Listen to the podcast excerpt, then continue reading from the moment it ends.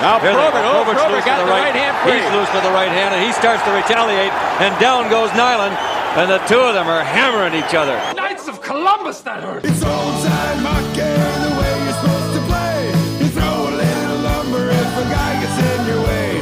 You play like Gordie Howe or Eddie fucking Shore. We can't all be Gretzky, Lemieux or Bobby Orr. Hey. the enforcer of all hockey podcasts. It's the biscuit. It's the biscuit. Damn it! Check goal regulation signs are what? The enforcer of all hockey podcasts. God help the fucking day if fighting's ever banned. As our country will stop working on Sabat fucking can. Hi, everybody. It's the Biscuit Podcast. Hey, you wanna go? Yeah, okay. Good luck, good. Good luck to you too, bud. All right, biscuit babies, thanks for tuning in. I am very excited to talk to the guest today, a fellow metalhead, a hockey nut, a photographer, a writer for Metal Hammer and Men's Health, a San Diegoan. Is it? Is it? It's Joseph. Is it Daly? Daily, yep. Oh, nailed it, man. How you doing, brother? Good, man. How are you doing? I'm doing good. I'm doing just doing good. how how how weird is it out there right now? Uh, it's weird as hell. As hell, man. Yeah. Um, you know, they had to close the beaches because it was like the 4th of July weekend. People were just mobbing it, being crazy, and yeah, so now now they've tamed it all down. Now, how does that make you feel when people are trying to to get out there and still live? Do you think it, we should all just lock it up? I don't know, man. I, I, I, I do. I, I think that we, you know, we owe a duty to protect ourselves so we can protect each other. Now, you know, that said, right? We just for our sanity, we've got to get outside. We've got to get some fresh air. People have to run some necessary errands, and you know, we have every opportunity to do that responsibly. But you know, getting forty people down to the beach around a keg—that's probably not a good idea these days. well, now you're a, a very healthy guy. So, have you been going out and running, or are you working out at home? How have you been uh, coping there? Or do you usually go to the Yeah, gym? It, it's tough. I mean, you know, I'm used to playing hockey a few nights a week, and uh, uh, you know, so we can't do that anymore. No. so um, You get out on the ice and still play. actually, a couple nights a week. Yeah, just just a real chill couple pickups, and uh, you know, that, that's that's always a lot of fun. Are you still playing? Yes, but not. I wish a couple times a week. It's more like a couple times a year. hey, you know, any every time is a gift, right? Oh, for sure, man. Uh, m- most of my games now take place in my garage with my kids. Oh, that's awesome. Oh yeah, absolutely. I'm uh, I'm undefeated, so that that's always good. Yeah. Now, how do you guys handle fights? Fights, uh, dad wins. Oh, there you go. It's it's go. it's like uh, the old school, man. The linesmen stay out of the way because there are no linesmen, and uh, anything goes, man. Yeah, that, you know what? That's a great lesson for, for them. no visors required. You know, tin, tin tinfoil welcomed. It's all good. Yeah. now, what got you started? Are you a San Diegoan born and raised? No, I'm a Bostonian. Oh, okay. Well, see, that that clears up a lot for me there. I'm I'm Yeah. wondering. You always see, you know, the, I mean, hockey's huge in California, especially some of the Stanley Cups that made it out there. But you always wonder, like, how did you just get into hockey out there? But uh, if you were born in Boston, that makes perfect sense. Yeah, you know, it's funny. Like when we, in our um, in our pickups, it's really kind of two groups. The younger guys kind of, you know, started playing, you know, in high school. Um, the older guys are all from outside of California. You know, so um, you can, it, that kind of underscores that hockey is is a growing sport, and it's still it's still kind of new, but it's it's pretty big out here now. Oh, for sure. And so when you're out there, because you're you're not the, the fresh California kid out of school, you learned on the in the streets of Boston and in those rinks. There's got to be a little difference of how you play the game, yeah. Uh, what was that? I, just just wondering if the younger kids are like, man, this this old Bostonian guy is kind of playing a little rough.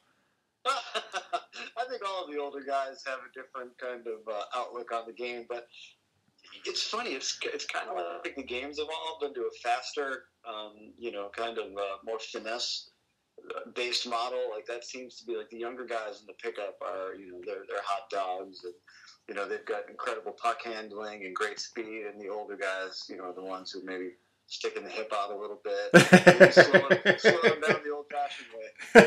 That's right, man. You got to use the tools you got, right? That's right. That's right. I always think people always send me the videos of those little kids on their uh, like balance boards doing the the puck skills. I'm like, yeah, but uh, they don't have me coming and hitting them off that board. So "Everyone's got a plan until they get punched in the mouth." that's right, man. That's right. So did you grow up in Boston and your dad was like a hockey guy, or were you like, hey, dad, I want to play hockey? How did that start? No, you know what? It was uh, my my buddies played, and um, we had a, a reservoir near the house, so that was you know when that froze over, that's that's where everyone went. And God, at some point, my parents took me took me down to sign me up for the league, and I don't know if they, if they saw something on the uh, the price list or something on the ice, but they uh, they had second thoughts. So I didn't I didn't get to play in a league. I just I, my growing up, I was just playing um, outdoors, and then once we get into college, you know, my roommate in college was his, his work study job was a Zamboni driver. So um, Hell yeah. so then we were all getting out. That was that was a lot of fun. Well, that was like you know the region where I live in Ohio. We always played outside, but my school didn't. It wasn't even an option. There was no. There, you didn't even have the choice to be poor enough not to play. It just wasn't a thing. Like you either played basketball. uh, It, like hockey wasn't that big here, so I, I felt kind of sad that I never got to do like organized until beer league. But uh, Yeah. we, we played outside. I mean, my mom used to lace me and my brother's skates because we lived like two alleys up from the rink, like the the outdoor Nice. rink during the the winter. And she'd lace us up when we were little, and we'd walk in people's grass all the way down there. Play, so you're not messing up your your blade. Play play all day, walk back up. You know, drink your hot chocolate, call it a day. Yeah, because you didn't have those those sick uh, like rubber skate guards. Oh hell no, there was nothing like that, man. I we were playing. I remember being really little, and I was playing in in, in figure skates, man. That's how I learned to play. Yeah, it, it's funny. I took maybe I, I took 25 years off. I mean, I, I got back a few years ago because my buddies out here were all playing, and um, you know, it was kind of embarrassing how how much the equipment had changed since the last time that I played. Like my the last pair of skates I had were like leather, like royal blue. I don't know where I got them, but yeah, it, um, it's a whole different game. Well, I had that same thing too. It was like I played then, and then you know didn't skate for years. I just didn't have skates my size. Never bought them. I was you know torn around the country in a heavy metal band. Ice skates weren't like on my list of priorities. So it was almost a decade until I got on ice. Just recently, the the past few years, and I bought a pair of CCMs online from like Hockey Monkey for like fifty bucks, and I was kind of shocked at how quick it came back. Did you kind of experience that same thing? Uh, no. I didn't. It took me a while to, uh, you know, to get back into some kind of playing shape. Um, my buddy Josh runs a pickup up in Carlsbad, and um, you know he curates it very well. He brings in some really good players, and you know a f- a few guys who are kind of getting their their shifts back in. So. Uh, that was a great way to get back, you know, like play with a bunch of guys. It gave me a little space to get you know, get my uh, my bearings again, and at the same time be challenged by some guys who, you know, they're they're there because they want to play. Well, I mean, you know this probably better than anybody, but being in shape and being in hockey shape are two different things. Totally. I mean, th- there's some like that you can't condition unless you're skating. Like there's just that's a, a whole different beast. So you could be in the best shape in the world, but once you get on those blades, I mean, and you're out on the ice, it's it's a whole different beast. Dude, I was doing um, half marathons. Like I- I've I've run a bunch of marathons back in the day, and I've always kind of stayed in distance running shape, and um, that stopped when I started playing hockey again because it just um, the, the two didn't the, the two didn't live live well together, and the you know I'd be playing maybe after after sixty minutes I would be dying. I feel like when is when is the FM pickup gonna be over? Um, so yeah, it's a wake up call for sure.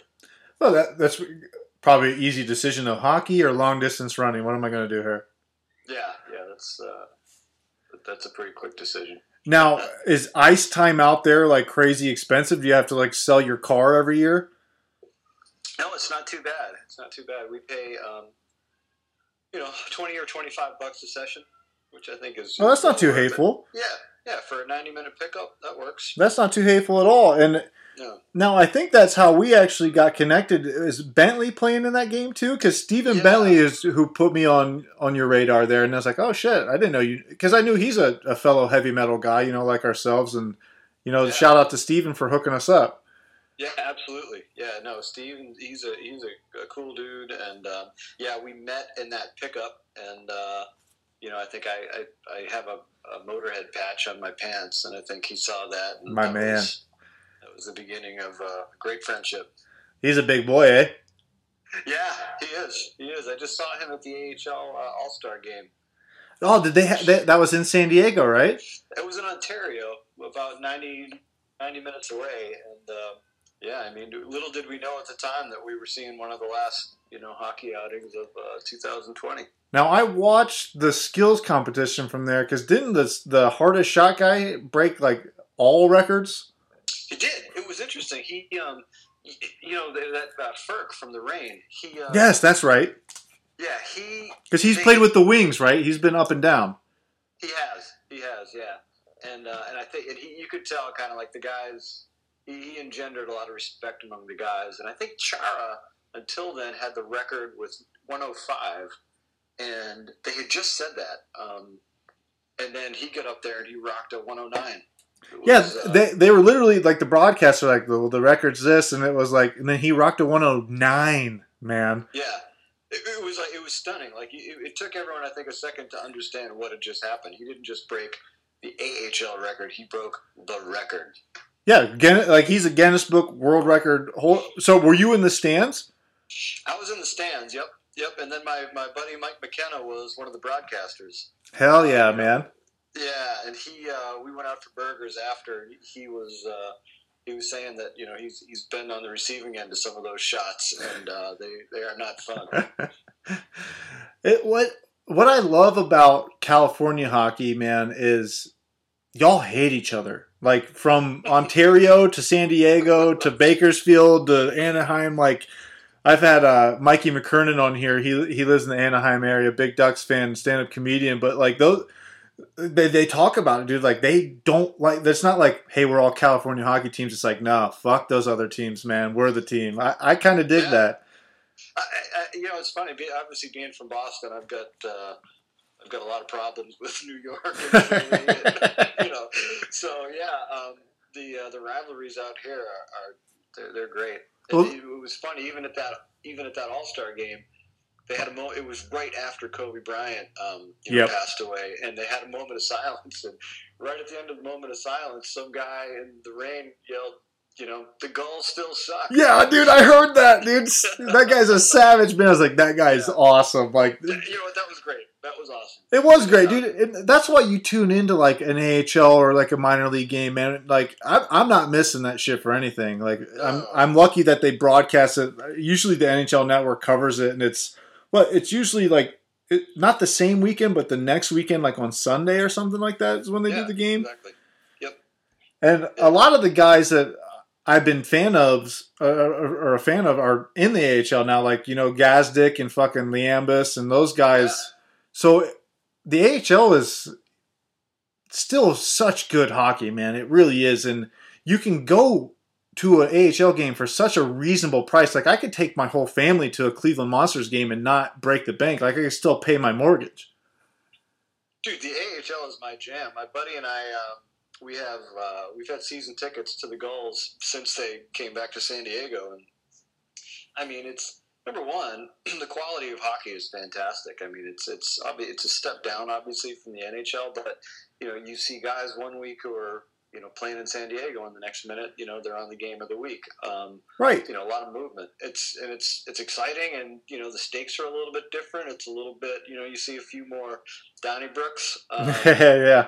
it's it's just a blast. Well, the the skill might be down just a hair, but like the competition level, because these are guys either either thirsting to get back in or scratching their last years out. Like you, I kind of like the edge of the AHL a little more. It seems like there's a little more going on. Like it's a little nastier. I, I would say I think that's dead on. That's it's got little, the the teeth are a little sharp. It's a little more heavy metal. Would I say? I think that's right on time. And uh, so you are a Gulls guy, right? I am, yeah, absolutely. So- Tattoo and everything. You have got you've got a tattoo. Yeah, Where Yeah. uh, my shoulder. Of just the straight up logo? Yeah, yeah, they flash it on the jumbotron before the games as part of their fan montage. I've uh, lost a bet to my wife. She's a Wings fan, and uh, so I've got to get the winged wheel tattooed. I get to pick where it goes, but I have to get. It's the first game we went to together as a couple. We lost. I'm a Blue Jackets fan, and we lost in uh, a shootout at the Joe. And uh, so I've got to get the score, the date, and the winged wheel. Yeah, it's fucking brutal, dude. That's savage. That's absolutely savage. That's my wife, dude. She's hardcore. She don't give a shit. I mean, the Wings have been so bad now, but that I, that might have been the last time they beat the Blue Jackets. But it was the first game we went to together, and it was actually my first NHL game. Like I grew up here in Ohio, going to Ohio State Buckeyes games and Cleveland Yeah. Lumberjacks games of the uh, IHL, Yeah. and we didn't have a team for so long. And then, you know, I was playing heavy metals. You didn't have. I didn't have like money to go to a hockey game. You know what I mean? right. Yeah, they're expensive. And uh, so it, it finally came down where she's like, uh, we met, and she's like, well, let's go to a game. And the Joe was, you know, being rumored to be tore down. So I was like, well, I'd love to to go see that place and, you know, experience that. And and it was like, I think it was on my birthday actually. And I was in there with my Blue Jackets jersey, walking out of there, dude. Was I got fucking roasted, man. Oh, dude, it was people were like, "Oh, high five, dude! You suck, man." I'm like, oh, yeah, yeah, yeah, yeah. I get it. That's ballsy. That's ballsy going in there with your colors. It was, it was, but I, I know my role too. I didn't, you know, when we scored, I wasn't standing on my feet. I sat there and clapped quietly, like, okay, go, Jack. I wasn't trying to get in a fist, like, because you go to Michigan, man, you got to be on your toes. Absolutely, absolutely. I mean, any state that celebrates, you know, uh, Jim Harbaugh's got to have a little something on it. So. Well, I mean, anytime you go in, in anywhere with uh, opposite colors, you got to be. It is ballsy. It really is. It is. You know, I, you see, it, it, you see, you know, like visiting fans come and the ones that are like facing the other fans, like I don't know, man. It's like, what are you watching the game or like, do you want us to all look at you? You know, it's uh, Right. You know, but uh, hey, again, it's hockey, right? We get to.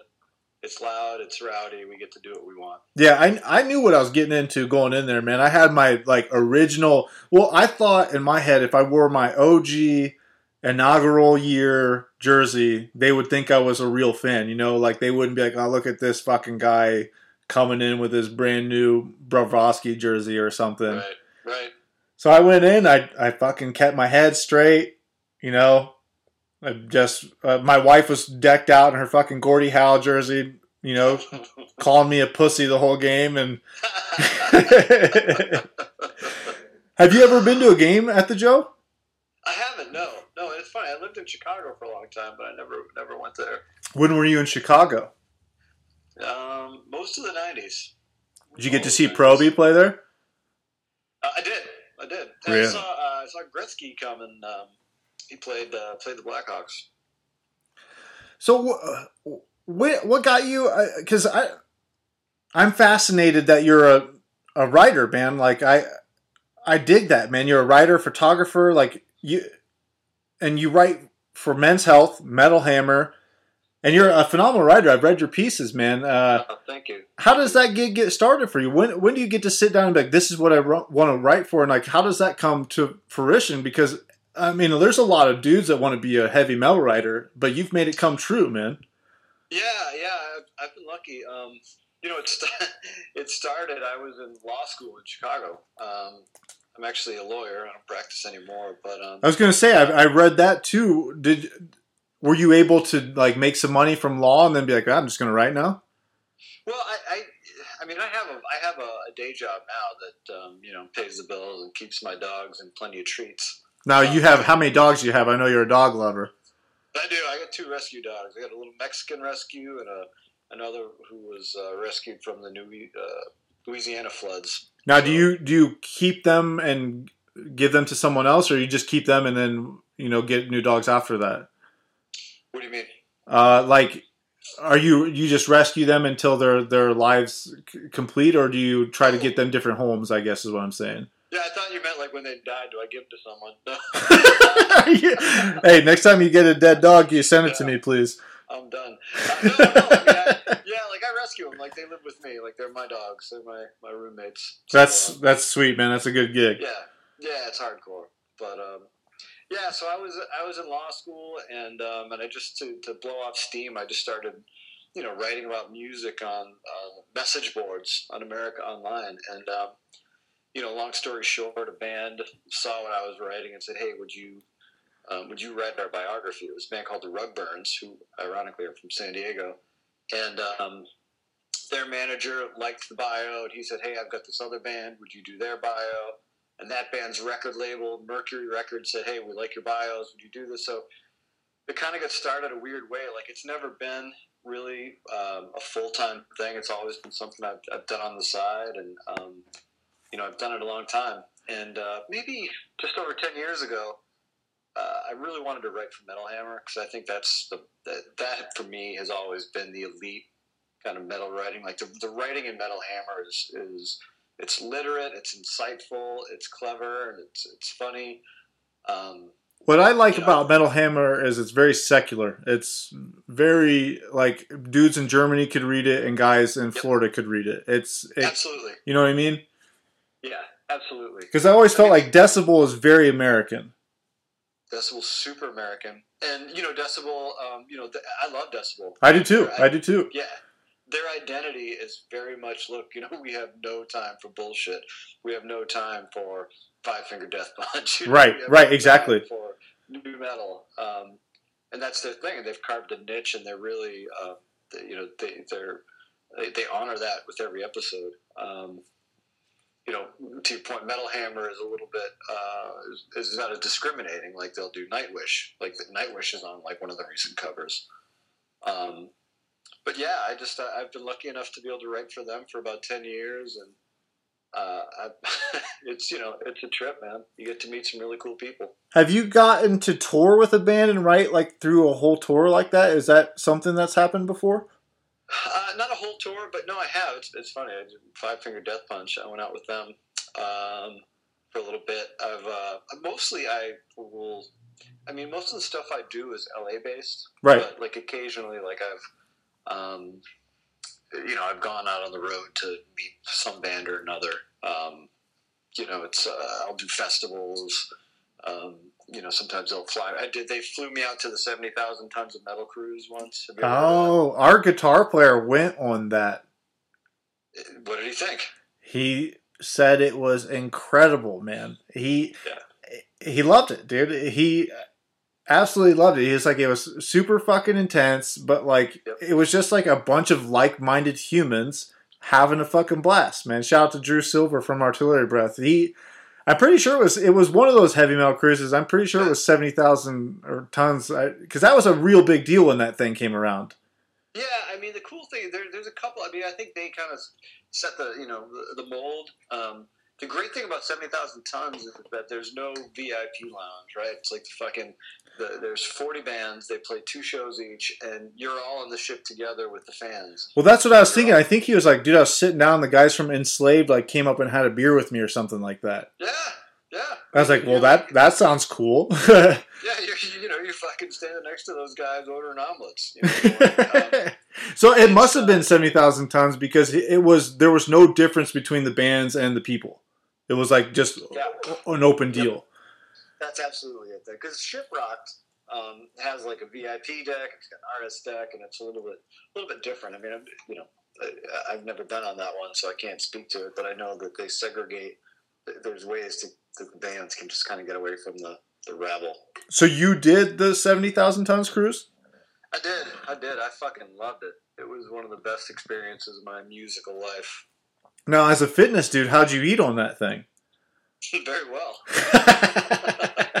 yeah, I uh, yeah, I mean, you know, I um, look, it's it's you know for four days you can I you know I didn't work out at all. Uh, yeah, I just I ate a lot of cookies and I chugged a lot of Red Bull and Monster. Hey, if you're on a cruise like when in Rome, right? That's the time to to do it.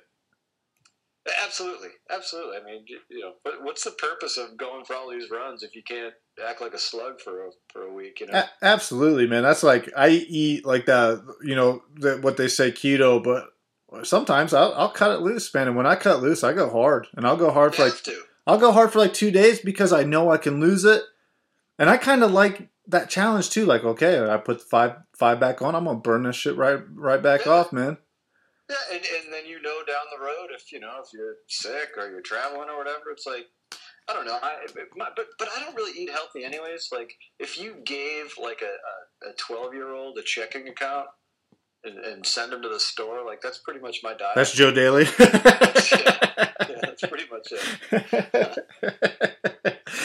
well, I the only reason I do is because my body doesn't it doesn't do well if I don't. Like I like to look I I, I like to get laid by my wife. So I, f- I f- I feel like if I keep a certain I can keep that happening, you know? If I can keep cracking her open and cleaning it out, man, I I'll just stay at that weight. And she's not complaining or anything, being like, "Oh, you're getting fat" or anything. But I'm like, "Oh, I gotta stay on my toes" because she's hotter than me. You know what I mean? There you go, man. That's that's a good thing, right? A little motivation. It, it is, and it, it it's what it's what's got to keep you ticking, man. And so, uh, you know, who are you writing for first? You know, Men's Health or Metal Hammer? Because those are like not really the same thing. There's not like, I mean, there's like the Misfits, and there's like certain bands where like the, it correlates. Like, you know, I know the Lamb of God guys are super healthy now. But like when when I was younger, it was like Pantera and Metallica, and like they were in good shape, but they also had beer guts, you know. Yeah, you know, I, I mean, I had been writing to this one website. Um, it was called the Nervous Breakdown, and I could just, I, I, I was a music editor for it, so I could write whatever I wanted. And um, I started writing for Metal Hammer right around then. And at the same time, people from that website were like, "Oh, you know, we, we know you're the music guy. Like, would, you interview Marilyn Manson for us?" Whoa, Uh, whoa, I whoa, whoa, whoa! So, how did you you really start just writing for Metal Hammer? You get to talk to Marilyn Manson like that Yeah, quickly? Yeah, uh, my, yeah. I mean, my, I mean, pretty much. Um, I, think I started for the most part. I was doing um, like my first, my first Metal Hammer assignment was uh, reviewing Alice Cooper played um, the Whisky, a small gig up in L.A. And then um, right after that, uh, little, I, I turned it in, and three days later, they sent me to interview Five Finger Death Punch um, at this festival in, in Irvine. Um, and yeah, I mean, uh, once they had a guy in LA, then I was uh, interviewing Manson, Metallica, Sabbath. Um, it was pretty quick. Now, so you do everything from interviews to you've actually reviewed like a live show. How does that go? Because I, I mean, I've played thousands of live shows, but I've never had one reviewed. That it would almost. Do they know you're there, or is it? How does that work? That's a great question. Um, yeah, they know. Uh, so what'll happen is, um, and that that was for the first couple of years. The vast majority of my writing was live reviews and album reviews. But they, um, the magazine will see that this band is playing at this place, and they'll call the you know the publicist or the band manager and say, hey, can we have, you know, we want to cover this. Can you uh, put us on the list for uh, a ticket for the person reviewing it and a photo pass for the uh, photographer? hmm So so they know they know we're coming. And Well- um, So then you decided to knock two birds with one stone and get that pass and just take photos yourself. well, you know, you I, I have a partner. Um, her name's Stephanie Cabral, and her uh, her work is amazing. If you ever look her up on um, Instagram, so she is Spell her last name for me. C A B R A L. All right, I'll look her up. Yeah, she's rad. Um, and uh, and her longtime partner is Chris Broderick, played with Megadeth and who is now in Oh, Broderick was the shit, dude. Fucking Head Crusher was the, riff, dude. Yeah, man, he's he's just next level. I loved Uh, him in fucking Megadeth, and I was actually really sad to see him go. The guy, the new guy's really good too, but Broderick had the look, man. It- totally. And Broderick is just uh, the discipline he brings to playing guitar. Like if people do his practice routine, like it's it's um it's mind blowing. Well, they say they say Mustaine's not the easiest guy to uh, fucking play with, right? but you know, Broderick had a decent run. He was in there for quite a bit. Yeah, absolutely. I mean, you know, Mustaine is obviously an amazing guitar player. So for Mustaine to like choose a lead guitarist, you know, that that kind of Well, that, that, kind of like makes you the best lead guitarist in the world, in my opinion. If if Mustaine if Mustaine says you're the guy, you're you're really the guy. Yeah, I mean, it's. I mean, when you look at the guys who who've had that role in that band, um, you know, the technicality, the creativity, the speed. Who's your uh, favorite? I I know who mine is in my head. Who's your favorite Megadeth lead? Broderick. Roderick. Broderick is. Yeah, absolutely. Absolutely. I love that man. That's awesome. Yeah. Who's yours? Uh, now I just for, fucking forgot his name. Yes, I, I had it in my head. It's uh from uh Peace Sells. What's his name? Oh my god. Uh uh. He has a bunch of solo. He's super big in Japan. Oh, Marty Friedman. Marty Friedman, that's his name. Je- Jesus Christ, I had a blank there. Marty Friedman, dude. Marty, Marty on Hangar 18. I'm sorry, is It's amazing. it's retarded, dude. Marty on, and then I, there's not a lot of like guitar solo CDs I can listen to, but I like Marty's latest one. I I jammed it, dude, and it was great. Marty's the shit. Uh, you know, I'm with you, man. Like a, a lot of the like guitar solo projects, like I, I They're just can't get garbage. to it, but- They're garbage. Yeah, but that's but that Mar- Marty is uh, he's some he's he's pretty rad. Well, a lot of those ones you're like, oh, that's why you were a guitar player in in those bands, and you think like Dave is, and this is just fucking heavy metal nerdness, but like Dave's better than Kurt, and so then Dave's got to pick someone else who's better than him. So these guys that Dave's putting in, they're all just shred masters, man. Yeah, absolutely. But I thought I, I thought since since Marty, I thought I thought Broderick was the, the guy, and the, the new guy's uh, some he's a Sergio or something like that, Ki- Kiko, and he's really good. I, Dystopia was incredible. who's great. Yeah, no, absolutely.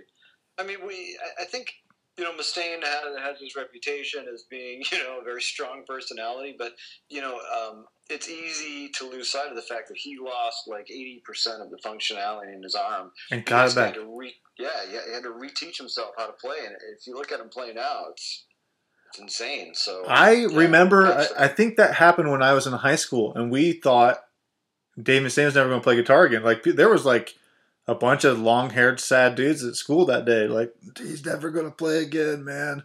And Uh, then insane. and then uh tw- I think it was the 25th anniversary of uh Appetite or not the fucking uh the one with Symphony of Destruction came and we went and saw him and he murdered it, man. Countdown to Extinction. yeah, yeah, he's. I mean, to, to see him live, it's just um, It it was it's great. it's completely different, right?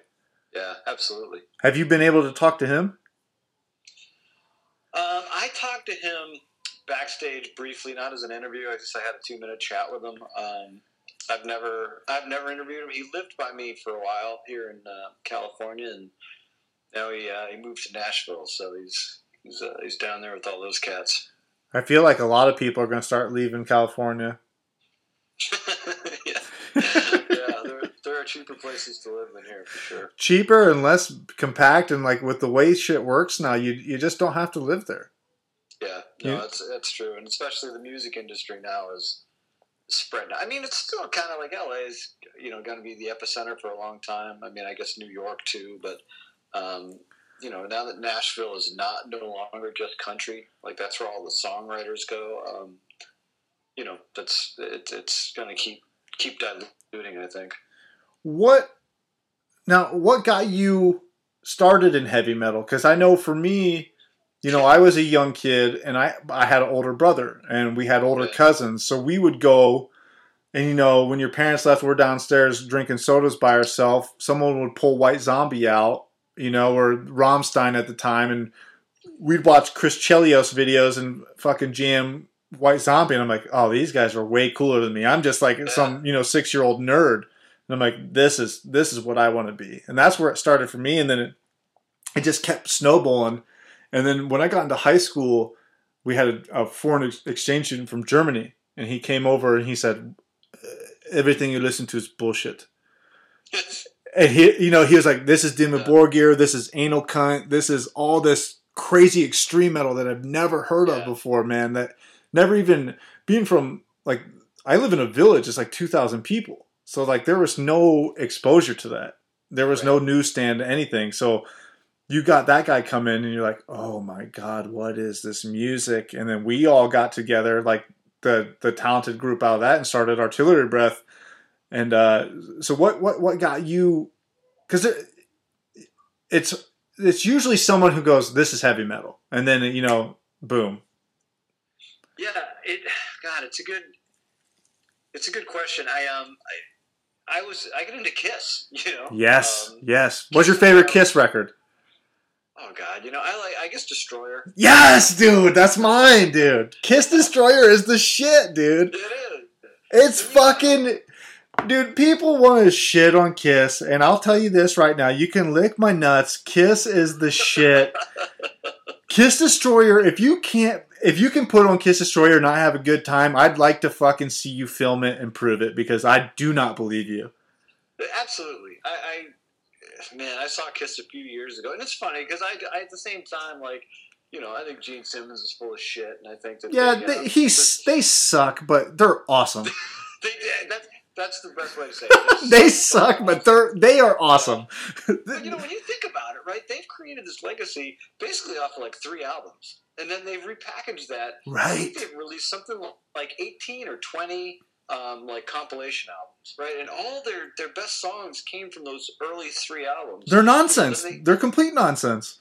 total nonsense. Like they had a little resurgence in the '90s. You know, Detroit Rock City. Did you ever see that movie? I did. I did. You didn't like it? It was okay. Oh, dude, that was right in our wheelhouse, man. We were smoking a bunch of dope at the time, so like, like this. It's a hunk of fucking cheese, dude. We like quote we quote that fucking movie all the time, man. Have you seen Heavy Trip yet? No, what's that? Oh my god, dude! I just changed your life, and you're welcome. What heavy trip? What, I'm I'm hey, I'm Yeah. quarantined in for Oh well, there you go. So Heavy Trip, um, it's a Finnish movie, and it's just about these guys in a village in the middle of Finland, in the middle of nowhere, who are super extreme, you know, metalheads, and they want to start a band, and they want to get to play in this festival, and you know, it just it's insane. But like, there are so many references to metal that it's it's basically like a love letter to the kind of music that we love, and it's What- funny. What can I see it on? Um, Prime, it's on Amazon Prime. I got Prime, baby. There you go. So for free, yeah. My buddy Yanni, the guy I shared tickets with at the Gulls, he's a he's Finnish, so he's obviously an insane metalhead. So every you know, it's our routine is we drive to the Gulls, listening to whatever the album of the week is, talk about metal the whole time, watch hockey, talk about hockey, drive home, and kind of half metal, half hockey. Is he a Finntroll? Is he a Finntroll guy? He's not a huge Finn Troll guy. He's a big. He's more into like the Swallow the Sun, Okay, Morphus type. okay. Um, Oh man, but- but Amorphis, you know dude. though, dude? Amorphis got a big resurgence right now. Yeah, yeah, their last tour was great. Hell yeah. But this kid, this guy's a Kings fan, so you got to kind of take everything with a grain of salt. I say he's a you know? moron. Yeah, well, look, man, you know, I, I, I'd argue with you, but you know. You're a Kings guy, aren't you? no. I know you're a Ducks guy. I'm fucking with you, buddy. Uh, but yeah, so he, uh, I, I, we, I watched this movie with him, and he assures me that all the finished stuff is 100% real, and uh, it's a, it's watch it when you see the band in the jam room. Yeah, as someone who's been in a quite a quite a good band himself, you'll appreciate the humor. Did you watch Troll Hunter? I did, I did. How good is that? That was great. It was brutal. So brutal, so incredible, so so well made for their budget could not have been that big. I mean, seventy bucks, eighty bucks. Yeah, I mean, 100 max, right? And it looked Yeah. fucking good. It was scary Yeah. as shit. No, that was a great. That's a great movie. I thought it was going to be more comedic. It was fantastic. Now I got to ask you. So you've been a Metal Hammer writer for a decade. Did you know Artillery Breath before we started talking? I did. I, you know. Did you really? God, I, yep. Yeah. Absolutely. Um, because I remember Blacker Metal. I remember that song. Really? That's awesome. Yep. Yeah. Yeah. Um, I- and God, I don't know how it first came out. Did you guys have a publicist? Because that would have been around like the um, like the end of the first decade, right? Uh, it was 2009 when that came out. Yeah. So I started writing for Metal Hammer in 2010. But at that time, I was already getting because I was writing for this website. I was getting um, a ton of uh, you know publicity uh, emails from publicists every day. Did you guys have a publicist? Our we had our record label at the time was our publicist too, so it was like a combo deal. But a, a lot of the a lot of the heat we got from that was because we recorded it with Kurt Ballou from Converge and Salem, Yeah. Massachusetts. So that got us a lot of heat on that record because of where we recorded and how. You know, at that time, Kurt wasn't letting a lot of guys come record with him. So we were very fortunate to, you know, we were like 19, 20, 21 when we went and recorded that record with him. What did you think of working with him? Um, it was very nerve wracking to be completely honest with you at first because he was like a hero of ours. Like Converge was like a really big deal to us, and just the fact that he said okay was a big deal. You know, so we drive eleven hours there, and we're you know we're sleeping in the fucking parking lot, dude. At this time, like we don't have a hotel, we don't have a record label. We're we're just a very talented band with a guy who is amazing that said we can come record. And he let us crash one night at the studio, and that was like a big rule. He said you're not allowed to, and we're like, dude, can we please just like get one decent night of sleep? Because we we I think we took two different cars there. Like we took like a Honda Civic and like a a Ford uh, like F one fifty. Like like that's how green we were. Like. We, and it was the first songs we ever wrote. The first nine songs we ever wrote are the first songs you hear are Inhuman. So we get in there and he's, you know, he treats us like humans. We're obviously nervous, and but then he starts like cracking jokes with us, and he's super nice. He's a really big nerd, and so we start to we get loose, man. And you you're, you spend all day there. You'd spend seven days, nine days, ten days there, and by the end of it, you feel like you're friends with the guy, and then you get this fucking. And I've never. Inhuman's a masterpiece to me. I think that fucking record's perfect. I th- it sounds amazing. So I, when you get that back, you're like, man, it was worth being nervous and making sure we were on our toes because he got the best out of us. That's for goddamn sure. And for me, it was super easy because I, I just you know write and I I scream into a microphone. Like I'm not, I don't have to play guitar or anything like that. But those, I think it, it was even extra level on those guys. But that that record to me is a is a masterpiece. I mean, people kind of. It, it's funny because it definitely didn't get the attention that it just. It got none. It, was- got yeah. it, it- our artwork sucked so bad that nobody gave a shit about it. Was it, like the sound was it was ahead of its time at least.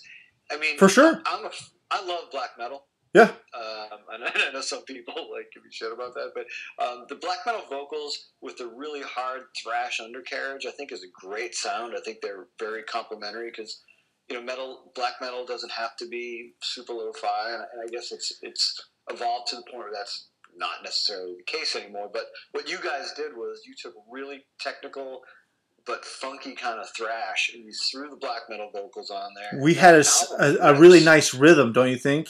Like Absolutely. our our one guitar player was born in the South, and I think it comes through. And the there's some groove to that fucking record, man. Big time, big time. There's some groove, and there's a little bit of I, I hear Maiden and bass, Definitely, um, little little gallop up there. So yeah, I think that's a great record. I, uh, it definitely got underplayed. It, it it shocks me that it didn't, but I know it's because the artwork sucked so bad, and we jumped the gun, and I think we signed a record deal too early with someone who knew we were good. But they didn't have the means to to press us. But we would go tour and we'd we'd fucking kill it everywhere, man. We'd fucking murder it, and it it, ju- I- it just never picked up. that. It you know, and it, it's one of them things. There's a, a thousand good bands. We were the one of the ones that you know, and our records after that were really good too. It just it got really hard. You know, after a decade of doing it, you're like, fuck, man, are we still gonna get in this van and go fucking get paid forty bucks? Yeah, that's tough. That's a tough proposition. At some point, you got to do cost benefit analysis. Yeah, I started having kids, and I've got four kids, and I was like, guys, I uh, I can't go on tour. I can I can cut. re- We got a record now that we're sitting on. I'll send it to you. That that will come out, but it's not done yet, and it is fucking. It's spooky good, dude. It really is. Dude, It- I want to hear it. I'll send it to you for sure, man. You'll love it, dude. It's really All right, good, I'm man. hold you to that. And everybody listening to this podcast now knows that you said you're gonna do that. now, who were your your favorite players growing up, man? Hockey players? Yeah, man. Um, you know, again, I grew up in Boston, so I was a Bruins guy since the get go. So Terry O'Reilly, you know, Oh, the yeah. original. Yeah, I mean, you know, and it's, but he was he was you know my, my kind of wake up call. with This is like what a hockey player is. Like you know, the fact that he had an Irish name was, was great, but um, you know, he would just beat the snot out of dudes, and he would protect his players, and so yeah, like that early Bruins, you know, team is Stan Jonathan. Um, you know, Cheever and, and as the goalie, like Oh, Cheevers and net, dude. Damn. yeah, yeah. With that that old mask that he had was just With the stitches all over it. yeah. That thing was heavy metal, dude. That was super metal. When you think about that, that was like one of the first rounds of goalies who wore masks. It's like those things are nothing. Absolutely, man. Hey, do you mind if I score a piss real quick? No, go ahead. I'll be right back. Not joking, man. It's an old school tour trick, man. You gotta keep the piss jug. Yeah, once you learn how to do that, like you know, everything's changed. Like then it's like I can literally piss wherever I want. It, it well, you've been in the bus and been on the road, man. Yeah. It- Yeah. You, it is life on a line. You know, Absolutely. it's it's on a, a a tall tale, and especially when you know it's four dudes in a van that we rented. You know, we're, we're like, uh, if we don't get a hundred dollars tonight, we're not making it to Savannah. Yeah, yeah. And then you try to play extreme metal for some people. You know what I mean? That's tough. That's tough.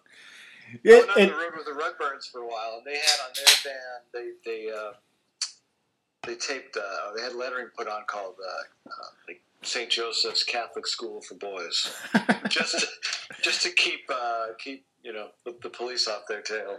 What's wild is, dude, that there's still people that'll hate you for being in a band. It still, I mean, we were on tour one time, I, I think in Lexington. I, I know actually Lexington, and we played, and all of us went out. The band that we stayed with went to breakfast in the morning at Cracker Barrel, like ten of us.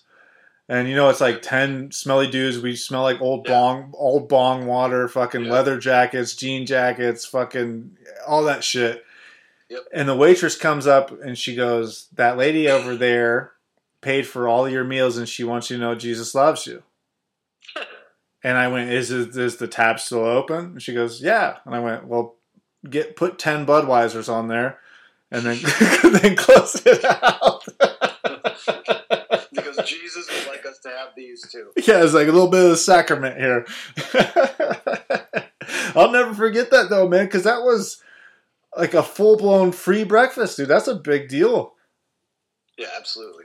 Especially when you're, you know, like you said, four guys playing extreme metal. It's like you're you're not you're not making it in at that at that level and with that style of music. Oh no, man, absolutely not.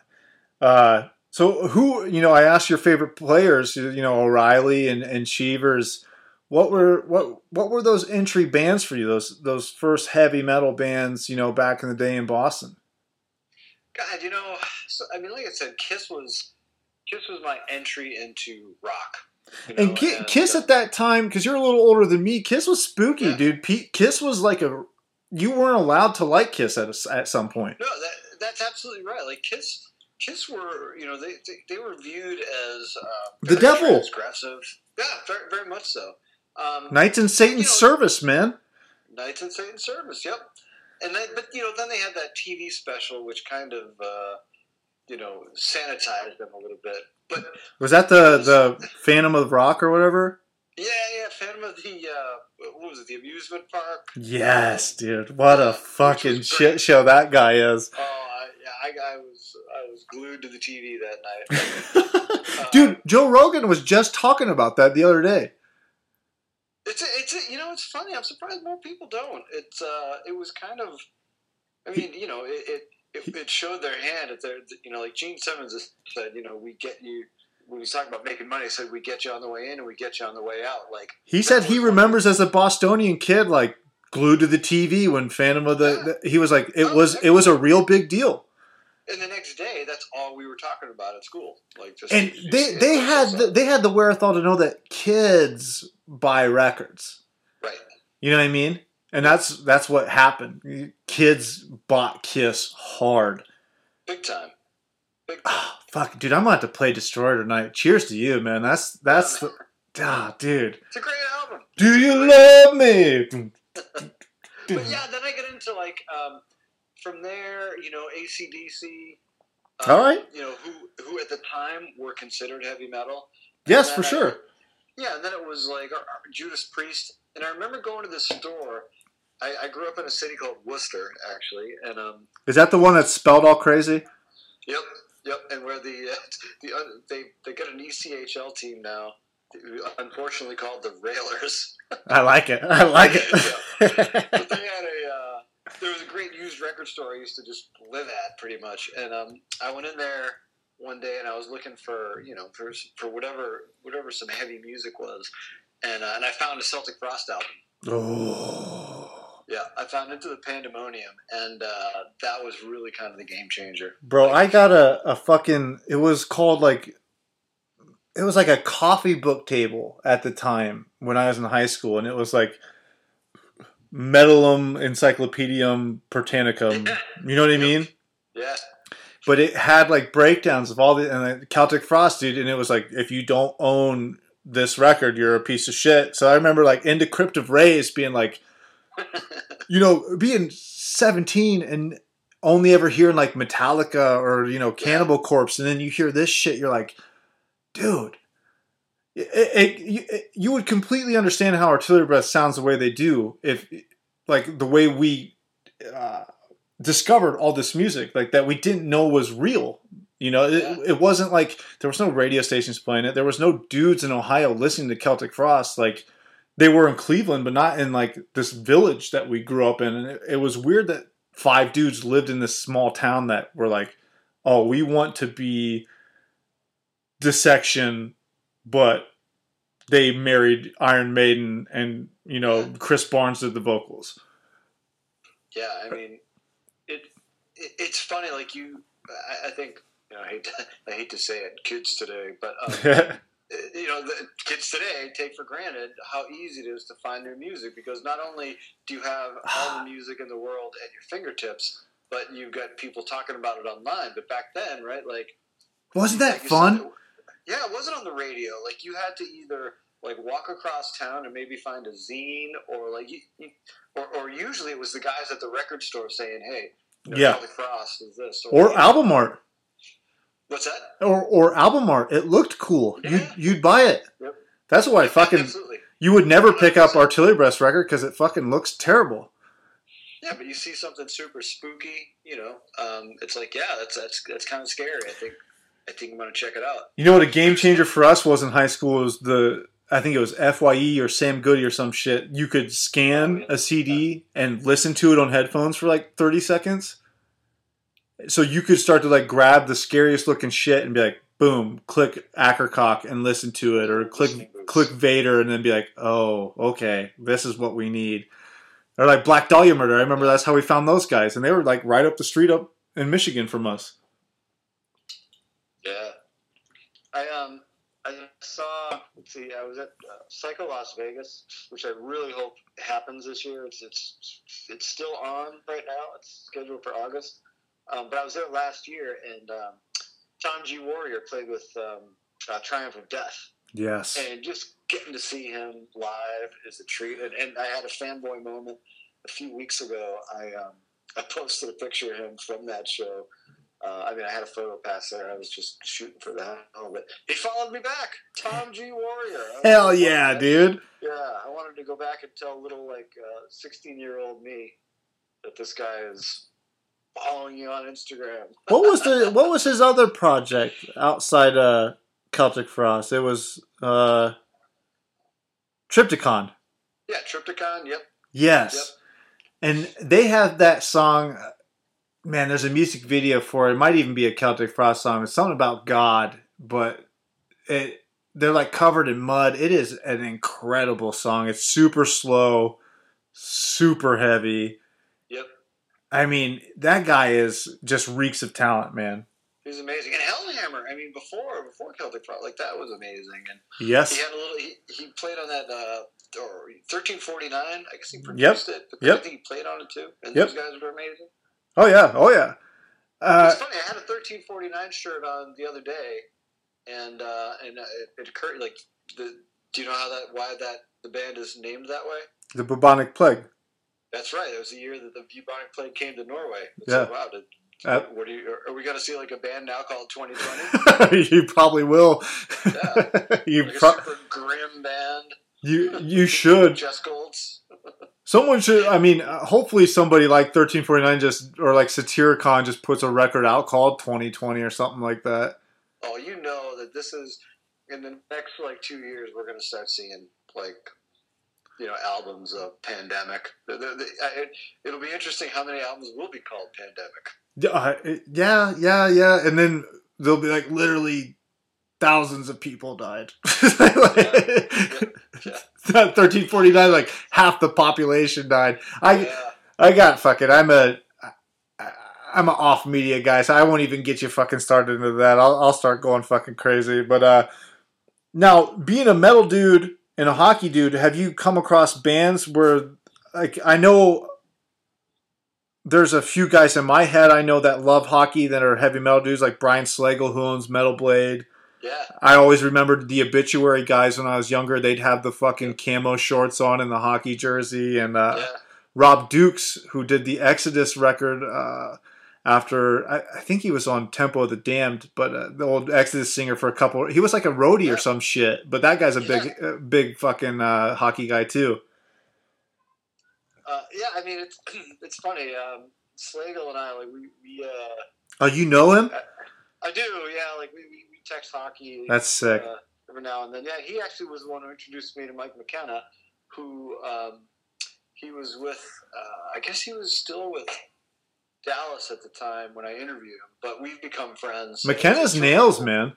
He's great, and he's got a, he's, his podcast Six Degrees with Mike McKenna. Like they, um, I haven't listened to that. I'll check that out. McKenna's a Oh, tough dude. son of a bitch, man. Yeah, it's great. I mean, he's he's just been around. He knows the guys. He's smart as hell. Um, he gets he he gets some great stories going on, but he is he's one of the most knowledgeable metalheads uh, I've ever met. McKenna? Yeah, like super deep, super like deep cuts, European metal. Like, No cuts- shit. Yeah, like uh, un, unbelievable. And um, so a, a lot of times, like I'll I'll send him a, a Spotify track from a new album, and in, in return, I can ping him for um, you know some good good old time stories. But yeah, he he is one of the biggest metalheads you'll ever meet. What's the name of his podcast again? Six Degrees with Mike McKenna. I'll definitely check that out, man. That sounds awesome. Yeah. Does Yeah, he does he chat heavy metal in the show ever? You know, if he does, if the guys know metal, but uh, you know, the problem is, is that there apparently aren't as many metalheads in hockey as you'd think. No, that's the sad thing, man. That's why I get super excited to do an interview like this, man. When when someone, you know, thank God for Stephen Bentley's like, hey, man, you should have him on the show. I'm like, fuck yes, I would love to.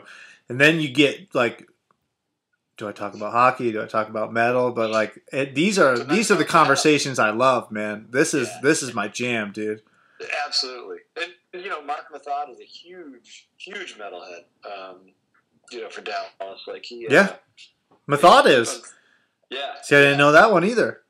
Yep, massive. Um, but yeah, like a lot of the bands, like, and I, and I think to your point, a lot of you know your Canadian metal bands uh, obviously love metal. I think, uh, I mean, remember that old band Three Inches of Blood? Yeah, dude, we've I've been fortunate enough to play with those guys a handful of times. They actually kicked us out of their green one room one time because we were eating all their meat. We were eating all their meat tray, dude. We were we were on tour. We were broke, and we got in there like and. The the tour manager, whoever, was like, I don't think they realized that we're not three inches of blood. So we were in there just eating eating their meat tray real quick. Nice. And Nice. dude, dude, we were, you know, no harm, no foul. We were just trying to fucking eat, man. And they were cool. They're Yeah. like, they were like, hey, you guys got to leave our room. We're like, that's fine. Sorry for half the meat tray. And then we played with them again a couple, like, you know, a couple months later, and they're like, oh, it's the fucking meat tray guys. And we're like, yeah. Wait, did, did Cam Pipes like tell you you had to leave, or did he say you have to leave? no, we played with them once when uh, they had the two singers, like, and then the the second and third time I think, or fourth time we played with them, they had the guitar player did the the screaming vocals too. They got rid of the one guy. Yeah, I mean they're great. I, I I'm bummed that they had to stop playing, but uh, Oh, Cam Pipes was a sweetheart, man. totally, man. I, he's Is he a Canucks guy? Isn't he? uh, God. I think you would have to be, yeah, because he's from BC, from, right? Yeah, he's a Canucks. I think I remember giving him shit for that too. So he was probably double pissed that I ate his meat tray and the fucking Canucks sucked at the time.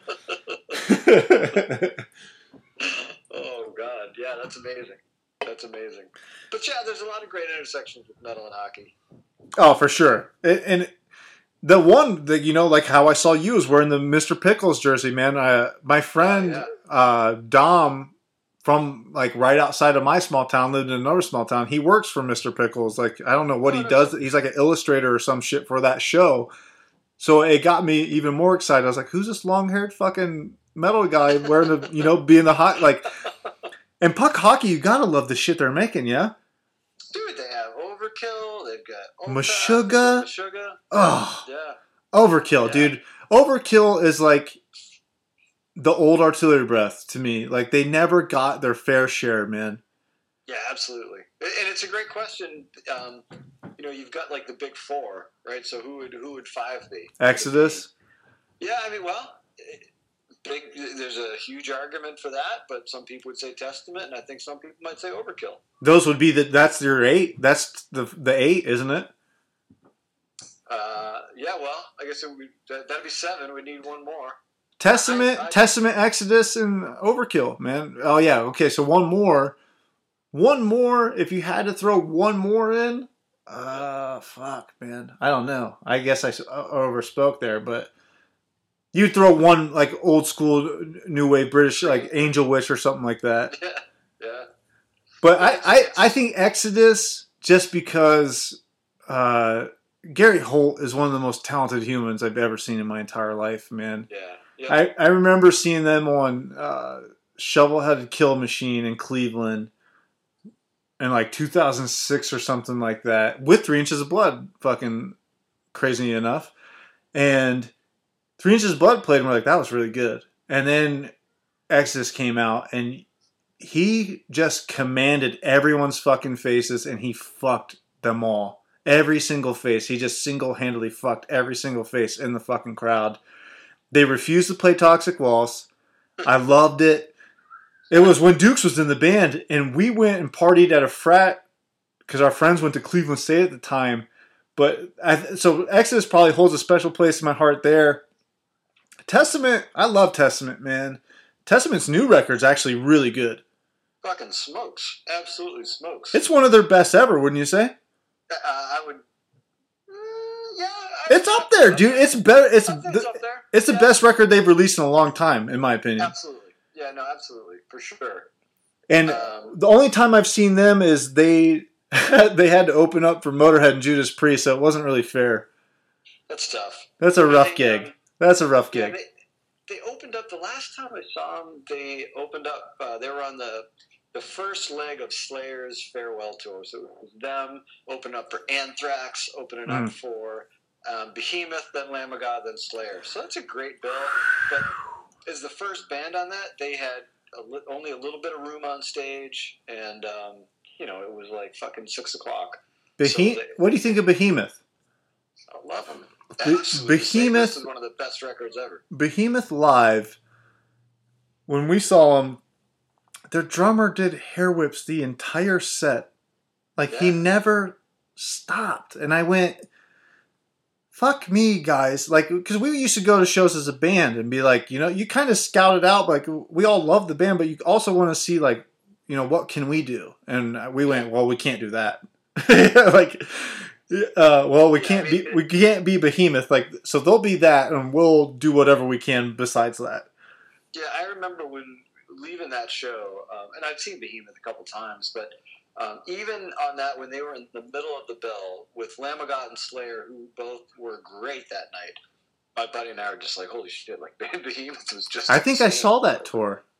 That was It a fucking tour. Lamb of God, man, is one of those ones that they well they say they're the new Slayer band. They're the nor the, the new tour kings, right? They're just gonna play and fucking. They Lamb of God sounds like Lamb of God.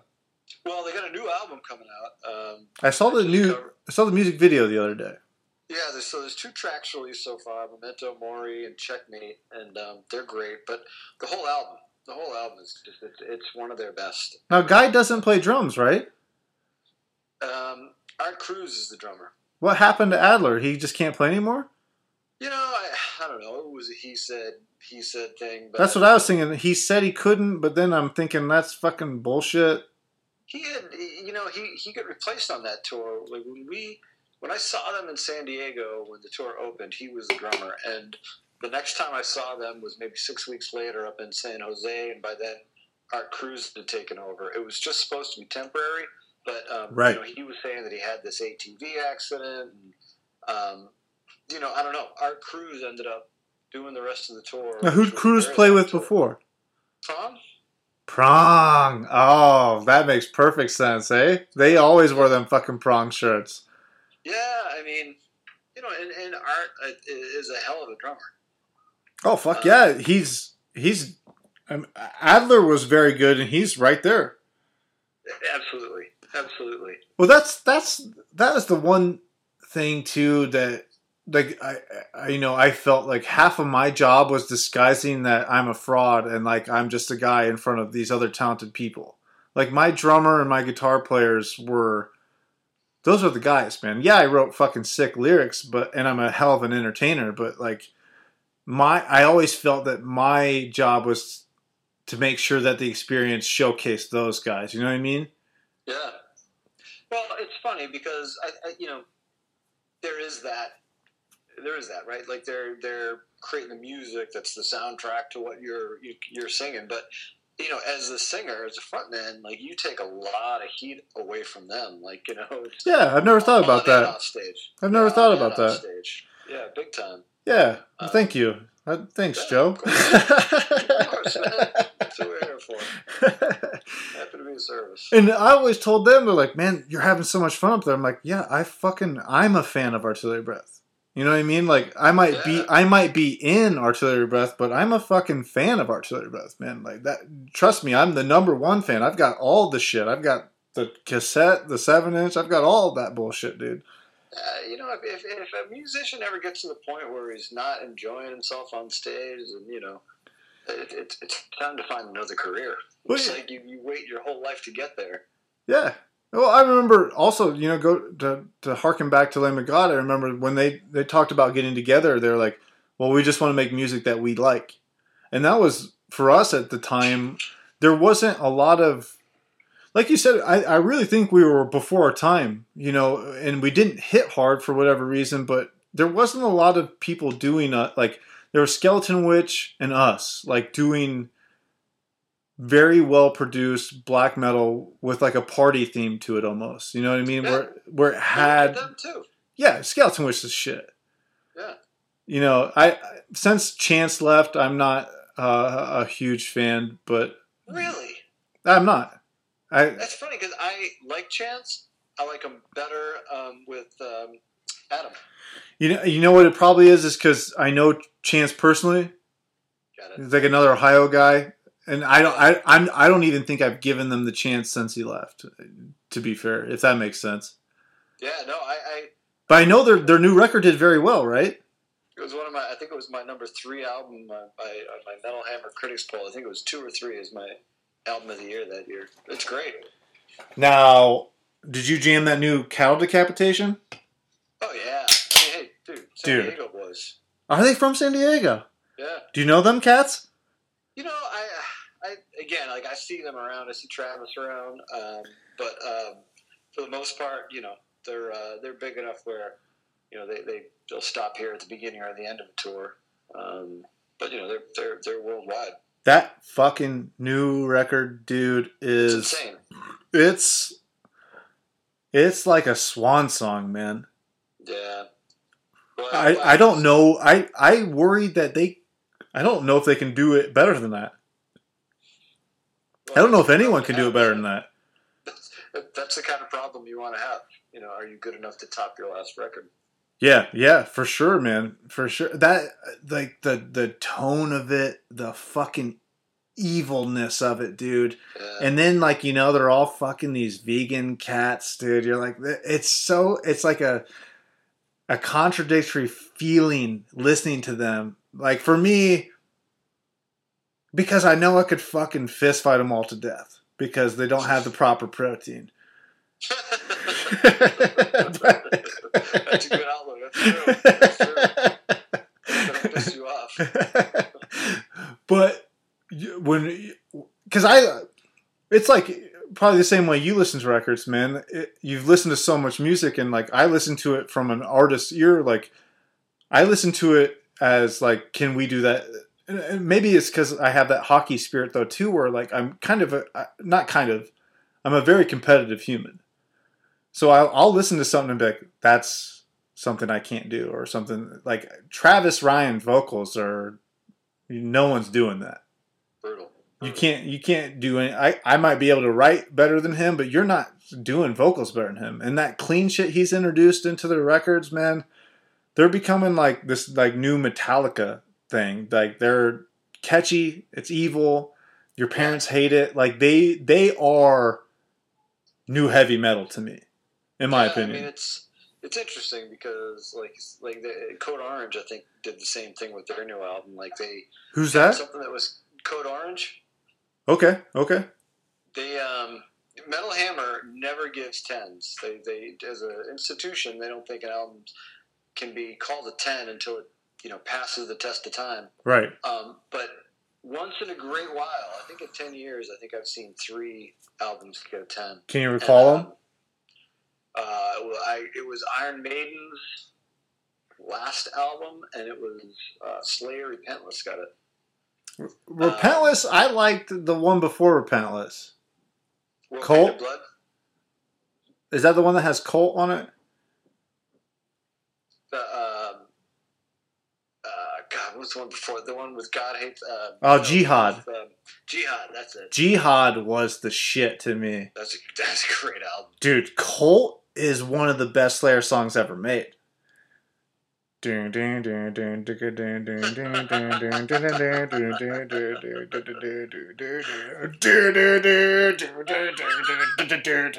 Oh, holy shit, dude. I'll fucking punch through my wall right now listening to that goddamn song, dude. Yeah.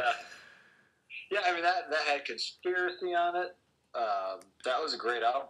And That was a killer album. was that Hanneman's last one or was Repentless Hanneman's last one?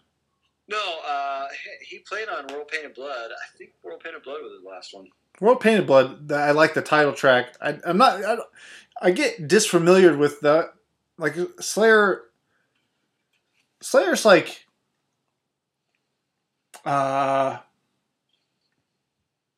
Like that that that vat of money you get into, you just grab some, and it's all good.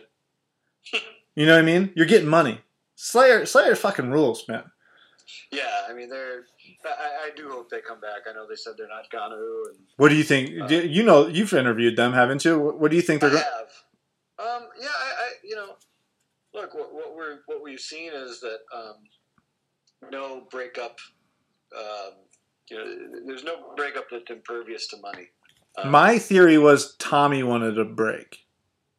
Well, he, he definitely he was ready for a break. Um, you know, I think Kerry loves playing. I wouldn't be surprised if he started another band. Mm-hmm. Um, it's really down to those two. Like the um, the last time I interviewed Kerry, he was talking about that. I said, you know, they they have it written in their clause when they both have to agree to shut it down, and that no one can continue as Slayer without the other.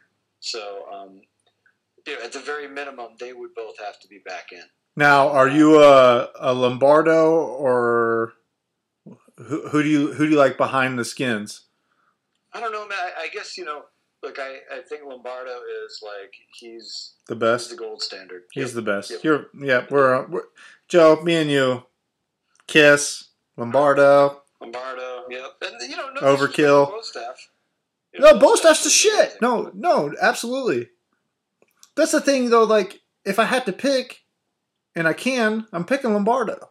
Yeah, absolutely. My mom, my mom, who fucking is, she's an old Catholic fucking lady, thinks Dave Lombardo's a really. She'll say this. He's a really nice drummer. I'm like, what are you? T-? Like, I think we were watching the Big Four actually on DVD, and Slayer's Yeah. you know set was on, and it- gets you know it films behind Lombardo at some points, Yeah. and her dad was a drummer for the Marine Corps, and so was her brother. So she appreciates the drums very much so. Yeah. And she's like, that fucking guy can play. I'm like, mom, he's Dave Lombardo. Yeah, he he wrote this. He, I mean, he's the standard of what you're seeing here. Like, you know, like thrash metal drums are. We might as well call them Lombardos. I got to interview him years ago. I think he was playing. He was playing with uh, Metal Allegiance was new. Okay. You know, that that All Star thing. And, Yes. Um, I had the chance to interview Lombardo at the pool of the Roosevelt Hotel in L.A. and um, and we were there just to talk about Metal Allegiance. And um, and he was a really cool guy. You know, we had a it was really it was a really nice, easy interview. And um, we, this is before weed was legal, but he was just sitting there by the pool smoking a joint, like as if Well, that, those were always the, the the things you heard, right? Was like he liked to have a good time, maybe too much than that Kerry liked, like a, a, an altered different time or something like that. It could be. It could be. I mean, Kerry has his fun too, but um, but he said in the middle of the interview, I said, "Well, you know, I'd be remiss if I didn't ask, you know, what's going on with Slayer." And he said, "Oh, we're um, we're in the middle of the album, and uh, we're recording it." And uh, no one had said anything. And I said, "Really? How does it sound? What does it sound like?" And he said, "It sounds like Slayer." and uh, so I kind of realized that that was kind of gold. So I went home and I I transcribed it and I published it. I think like right away. And within a half hour, Blabbermouth had picked it up, and you know by the end of that night, like thousands of websites over the world had carried the story, and like the headline was all like, you know, Lombardo says Slayer in the studio sounds like Slayer. and uh, it was funny. It was like the first time I really broke something quote unquote big. But yeah, that was uh, that remains a, a what did, fond fond memory. what are your pinch me moments? You know, bes- like I would have to assume like talking to fucking Sabbath or like, did you ever get to meet Lemmy? Like the like my in my head, like if I'm writing heavy metal, like you, I would think like those are the the ones where I'd be like, or did you see Pantera? Like what what are your highlights? God, you know, it all. People ask me this. I think it always goes back to I, I got, um, I, I got uh, sent up to L.A. one day to spend a, a day in the studio with Slash, Oh, and that was amazing. you just got to like just fucking hang out with Slash. Yeah, we just hung out all day, me and him and his producer, and um, it was like they were waiting before his band was coming in. So it was I was leaving, Myles Kennedy and the other guys were coming in. But I had this moment where I interviewed him in like the lounge of the studio, and then he's like, "Hey, you know, do you want to hear the album?" I was like, "Are you shitting me? Of course I do." And he's like, "All right, let me go down and set it up." So he goes downstairs, and I'm kind of picking up my recorder and all this stuff, and and as I'm putting my shit in my bag, all of a sudden, like a boy, it's, it's him at the bottom of the stairs. He goes, "Hey, Joe, hey, you ready? Come on down whenever you want." And I remember like thinking, like, "Holy shit!" Like, like, Slash. can imagine- yeah, can you imagine? Like, I, I got, I want to go back and tell like 16 year old me that one day Slash is going to be calling you to come downstairs to listen to his new record. Dude, Slash said, "Hey Joe." Like, Yeah. are you fucking kidding me? That's crazy, dude. Yeah. And, and the funny thing is, Marilyn Manson. The first time I spoke with him, Ohio that's boy. first thing. That's the first thing he said too. He's, he started singing "Hey Joe" to me on the phone. Now, is is he is uh as cerebral as I think he would be? Like he comes off like a very thoughtful. Yeah, he's smart. Like He's all his moves are calculated. Yeah, I think I don't know if I would say that. I would say that um, I'd say he's smart as hell. Yeah. I would say he's got um, a- an unusually uh, broad ability to see things from different perspectives. Now, does he So- say "Call me Marilyn" or is it "Hey Brian"? No, it's just you know Maryland. Marilyn. Yeah. Yep. I mean, I, I, suppose some people call him Brian. I wouldn't. No, I wouldn't either. I, I, I feel you there, and it's like Slash. You call Slash Slash. I don't even know Slash has. Does he have a real name? Saul. Saul. Better call Saul. Better call Saul. That's like fucking Gene Simmons' real name, man. Is brutal. Um, what's his real name? It's uh very very Jewish. I don't remember the name. It's like uh ah, fuck me, dude. Now I have to look it up. Yeah. Yeah.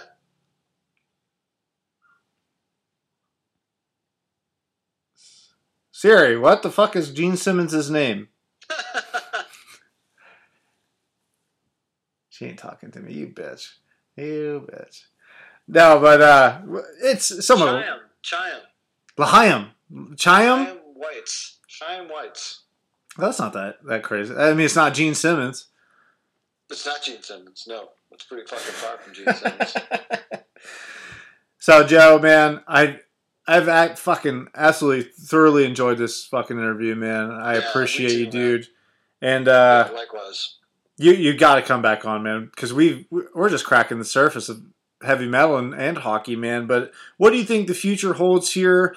I know I talked to uh, Curtis Gabriel, my my homeboy from the Philadelphia Phantoms, and AHL's done. Yep. What do you what do you think? Can we get this shit started in August? Do you think there's going to be a season? What what do you Well, what I- expect and what do you hope?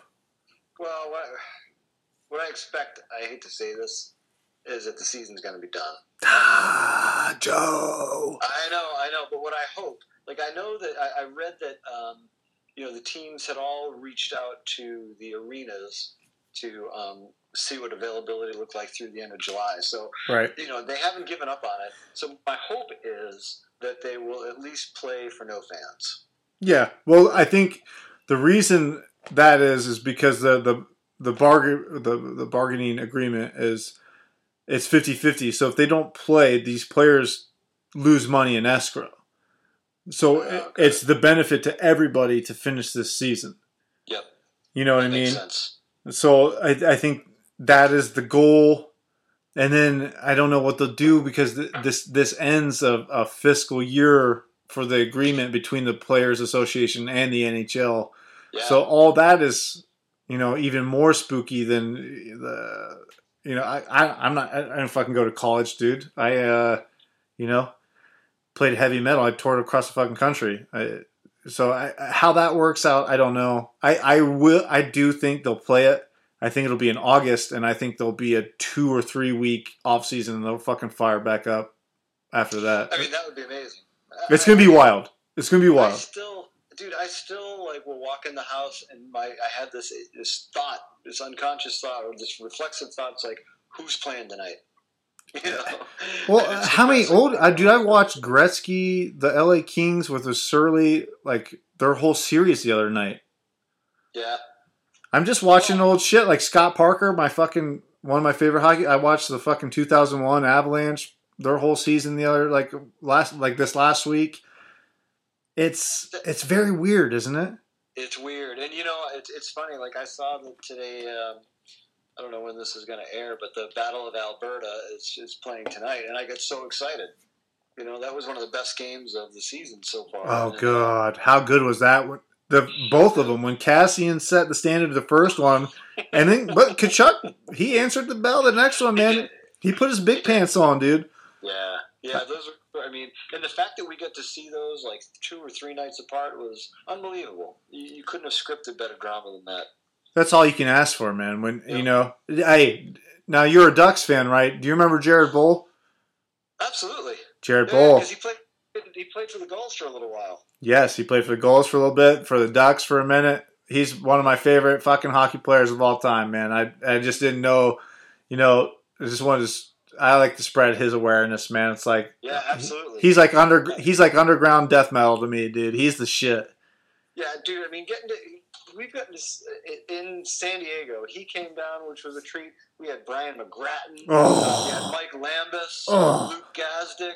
Like, um, uh, what's his face? Um, Now, Gazdic and Liambas have all been guests on here, man. yeah, I saw that. Yeah, Stu Stu Bickel. So the the Gulls have had a uh, you know they've had a long proud history of enforcers and. Um, yeah, so getting to see Boll come down for a, a game or two last year or the year before, I think. Yeah, year great. before. Yeah, yeah. And as a heavy metal dude, I think we kind of we kind of aim towards those enforcer guys. They make more sense to us, don't you think?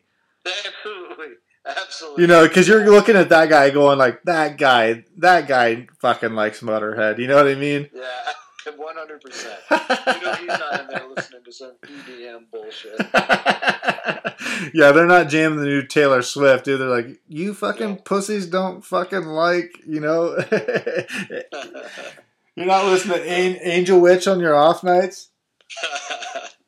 But yeah, man, we'll just have to keep our fingers crossed and hope for the best. Absolutely, man. Do uh let the people know where you're at, man. I I know your photography is fucking incredible. I I love your Instagram. I know that's a, a format you you like particular, and uh, where they can find your writing and everything, man. Yeah, thank you. It's just uh, yeah, Instagram is Joe Daly underscore CA, Joe Daly San Diego, and then my my website is joedaly.net, J O E D A L Y dot net. D A L Y. Daily is spelled Yep. incorrectly. It's spelled like a last name, not the word. That's right. That's right. Hey, man. I love you, dude. Thank you so much Yeah, for your love you, time, man. man. This was a Yeah, fucking thank you. blast, dude. Yeah, look forward to talking again, man. You Abs- take care. Absolutely, you too. All right, we'll see you.